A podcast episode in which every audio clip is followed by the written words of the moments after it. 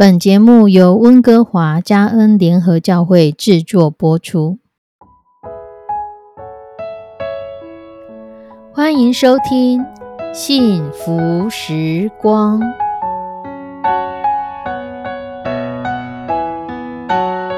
亲爱的弟兄姐妹平安，我是 Judy，很开心今天您收听这个节目。愿我们生命中的每一天都浸泡在上帝的恩典大能中，明白神要在我们生命当中的旨意，从神支取我们身心灵所需的一切养分。人生的道路上有神一路的相伴，这是一件何等幸福的事情呢？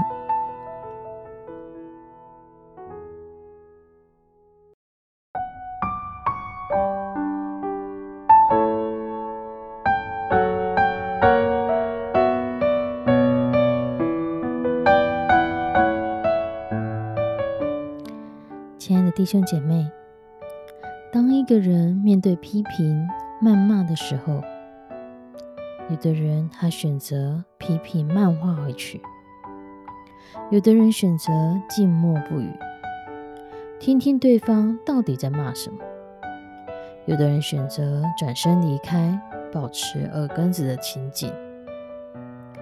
一般人都喜欢表达自己的意见，却忘记了。沉默的力量，有的时候比表达更重要。从古至今，有许多相关的名言，例如说“大智若愚”，就是说有一个有智慧的人，他不急于表达意见，就像一个愚笨的人一样，等到最后表现出他的聪明与智慧。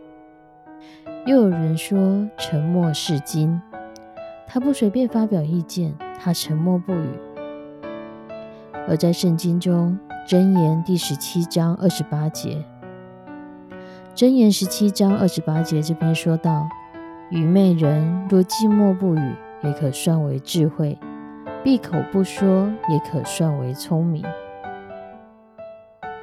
有一天，一个姐妹的妈妈打电话给牧师，说她的女儿正在住院，希望牧师去安慰他。这牧师呢，就找到了这个病房去看他。牧师看了看，并没有问他：“你为什么会住院？你现在什么地方在痛吗？你有什么需要我帮忙的吗？你有什么需要教会一起来带导的吗？”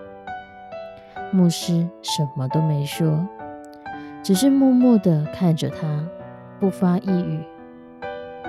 几分钟之后，牧师跟他说。我们一起同心祷告好吗？姐妹点点头。于是牧师开始祷告：“主啊，你是无所不知的神，你无所不在，你无所不能。现在这个姐妹需要你的帮助，只有你知道她的需要是什么，也只有你能够满足她的需要。”现在我们将它交在你的手中，愿主你的慈爱和恩典使这姐妹得着安慰。后来这姐妹出院了，她亲自去谢谢牧师，谢谢你在我最无助的时候你来看我，谢谢你没有问我为什么住院，但是今天我可以告诉你，你一句话都不说的安慰，是我面对现实的力量。原来这位姐妹那个时候正是因为感情、经济种种的压力之下，她选择跳楼轻生，她的腿断了。沉默可以让一个人了解整个的状况，掌握整个局势。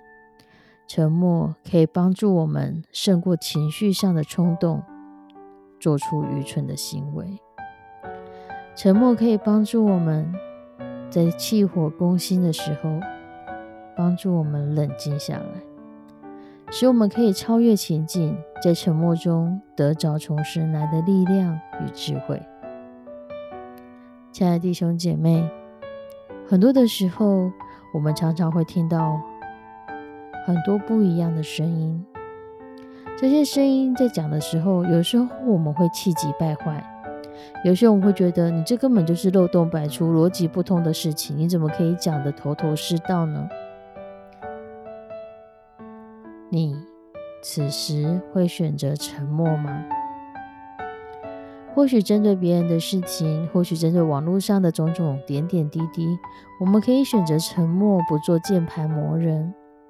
可是若发生在你或是你至亲的家人身上呢？若你知道是被误解，若你知道那明明是恶意的攻击，你会选择沉默吗？你会真的相信神是最后的掌权者吗？你就会相信最后的审判在于神吗？很多的时候，我们只能从我们的观点去看这件事情。或许对方有他误解的地方，或许对方就是刻意的、恶意的想要攻击你。然而，神真的都知道，神会用他的时间、他的方式实行公义。倘若我们在当下随着我们的情绪起伏，我们做出了愚蠢而且无法弥补的行为的时候，我们通常也是要为我们的行为付上我们该付的代价。何不保持沉默呢？沉默是个伟大的力量。唐让玛利亚反复思考耶稣降生的事情。若在圣灵、在天使第一时间告诉玛利亚，玛利亚就四处的张扬，四处的告诉别人：“哎，我怀的不是因为我去偷人呐，是圣灵要放这孩子在我的肚子里。”或许耶稣根本没有机会可以降生。很多时候，沉默的力量帮助我们成为上帝神机的同行者。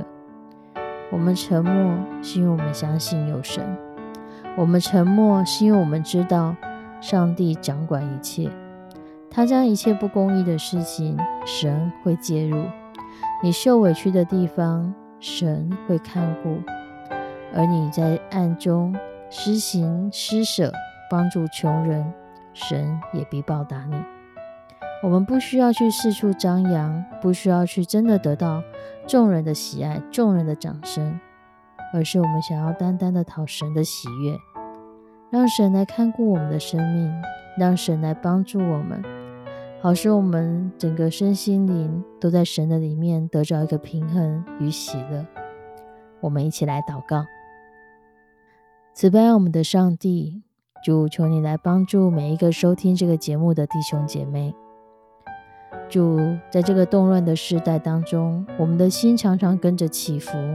我们的情绪也常常会跟着波动，求你来保守我们，在这样的环境之下，我们选择沉默，在那个沉默当中，是要支取你的力量，支取你的智慧，让我们更有智慧的去判断我们该如何做、如何说、如何行，让我们更有智慧的去判断主。若此时我的沉默比我做出来的行为，比我说出来的话更好，请帮助我保持沉默，让我安静的等候你，安静的等候你所要行的一切大能。求你的圣灵来帮助我们。或许现在我们正在义愤填膺的时候，或许当我们看到很多我们真的觉得不公义的事情的时候，主帮助我们将我们的情绪。转为向你的祷告，让我们将我们所有的情绪来向你诉说，你来告诉我们，你来安慰我们，你来保护我们。求你就垂听我们众人的祈祷，献上我们的祷告，祈求奉主耶稣的圣名，阿门。